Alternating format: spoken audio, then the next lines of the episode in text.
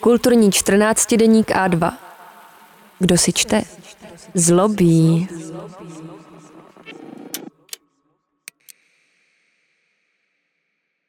Karolína Hajdíková, Pryč z domova a nikde doma. Flanérky a ženská zkušenost rodícího se velkoměsta. Postava flanéra se rodí spolu s Hosmanovou přestavbou Paříže v polovině 19. století.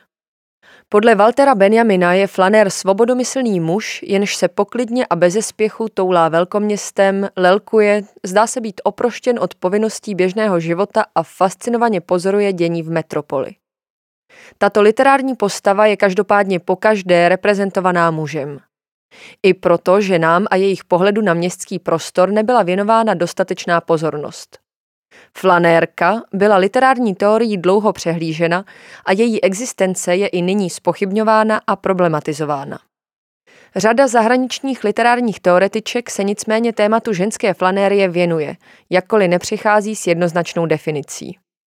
Například Janet Wolf ve své studii Neviditelná flanés z roku 1985, která je v antologii Neviditelná žena dostupná i v češtině, ženský ekvivalent této ryze maskulinní figury zásadně odmítá. Poukazuje na to, že je nemožné, aby se žena stala flanérem, aniž by tím utrpěla její reputace. A také, že ženy neměly v ulicích kýženou svobodu. Elizabeth Wilson sice v práci Neviditelný flanér z 90. let existenci flanérky připouští, spojuje ji však pouze s obchodními domy. Lauren Elkin pak v knize Flanés z roku 2017 upozorňuje, že narrativy chůze, do kterých se otiskuje genderová binární opozice, vylučují ženskou zkušenost a navrhuje proto spíše redefinovat koncept flanérství, než se pokoušet otisknout ženskou zkušenost do maskulinní formy. V době, kdy se flanérství rodilo, byla ženám vyhrazena soukromá domácí sféra. Měli zastávat roli anděla v domě, tedy pečující a milující manželky a matky. Jedinými ženami obývajícími volně městský prostor byly prostitutky, jež Benjamin staví do pozice ekvivalentu flanéra. Je ovšem zřejmé, že se nepohybovali ulicemi se stejnou svobodou a že reprezentují především sociální a ekonomické nerovnosti mezi oběma gendry. Ženy se v 19. století nemohly svobodně procházet ulicemi města, aniž by utrpěl jejich status.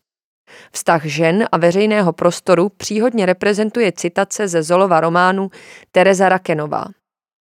Ale já nemůžu přijít, už jsem ti to řekla, nemám žádný důvod, abych odešla z domu. Nemám žádnou záminku, jak se dostat z domu a nedokážu si nic vymyslet. Nalézt literární hrdinku procházející bezstarostně městem je v tomto období velice obtížné. Situaci změnil vznik poloveřejné sféry spolu s rozmachem obchodních domů, jež se etablovaly v 50. a 60. letech 19. století. Elfriede Dreyer ve studii Představit si flanéra jako ženu zmiňuje, že obchodní domy svým způsobem navazují na princip prostituce, jelikož vystavují zboží podobně jako prostitutky vystavují svá těla.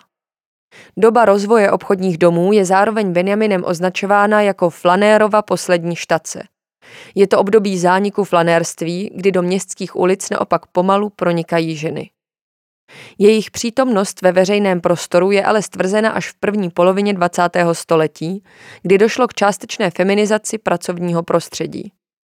Ženy začaly pracovat jako prodavačky nebo dělnice, často ale nebyly dostatečně finančně ohodnoceny a byly tak nuceny k prostituci. Jakkoliv město pro ženy představovalo nebezpečné prostředí, Dostat se do veřejného prostoru bylo zásadní pro posílení jejich identity. Jak o tom píší sociologové Donald Mitchell a Lynn Staley. Nemožnost svobodné chůze městem může přímo souviset s pocity neukotvenosti a rozpolcenosti, které najdeme v řadě knih s hrdinkami žijícími ve městech. Příkladem je Esther Greenwoodová z knihy Pod skleněným zvonem Sylvie Platové.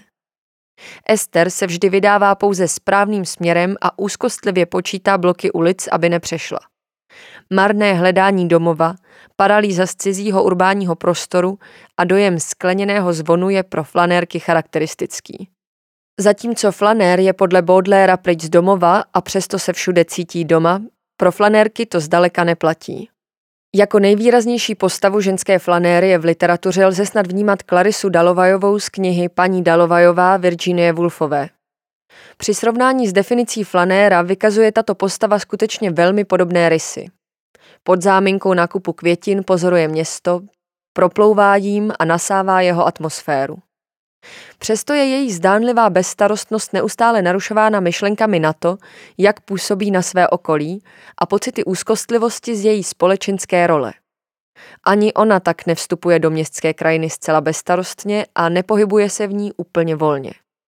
Pohyb žen v ulicích města je i v dobové literatuře mnohem více zatížen každodenními povinnostmi a rozdělením života do různých sfér, s nímž se Flanér nemusel potýkat. Žádná z ženských hrdinek tak nevnímá město stejným způsobem jako Flanér. Anonymita v davu, která je pro nerušené bloudění a ztrácení se v myšlenkách tolik podstatná, je totiž v případě žen narušována neustálými hodnotícími pohledy či oslovováním cizími muži. Hrdinky se stávají objektem, na němž ulpívá mužský pohled. Jsou redukovány na předmět flanérova zájmu.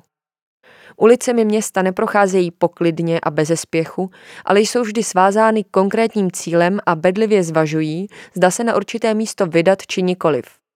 Pocitují přitom absenci vlastní pozice v moderním městském prostoru a velmi často se uchylují do poloveřejné sféry. Je tedy zřejmé, že skutečně není možné hovořit o ženském ekvivalentu flanéra. Měli bychom se proto snažit pochopit, co pro ženy zkušenost pohybu městem znamenala a uvažovat také o jiné perspektivě nahlížení veřejného prostoru nebo jiných formách flanérie. Není přitom nutné redefinovat koncept flanéra, spíše bychom měli vedle sebe postavit dva autonomní koncepty. Postavy městské flanérie nutně nekonotují jen jednu genderovou kategorii a není je nutné spojovat pouze s Paříží 19. století. Narušuje se tak hegemonie nejen mužského, ale rovněž západního modelu flanérie.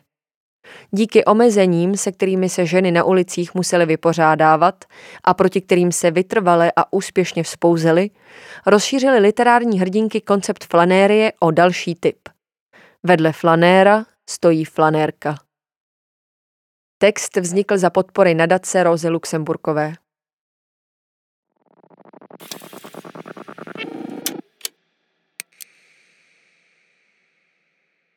Líbí se vám audioverze našich textů? Nebojte se do A2 i začíst.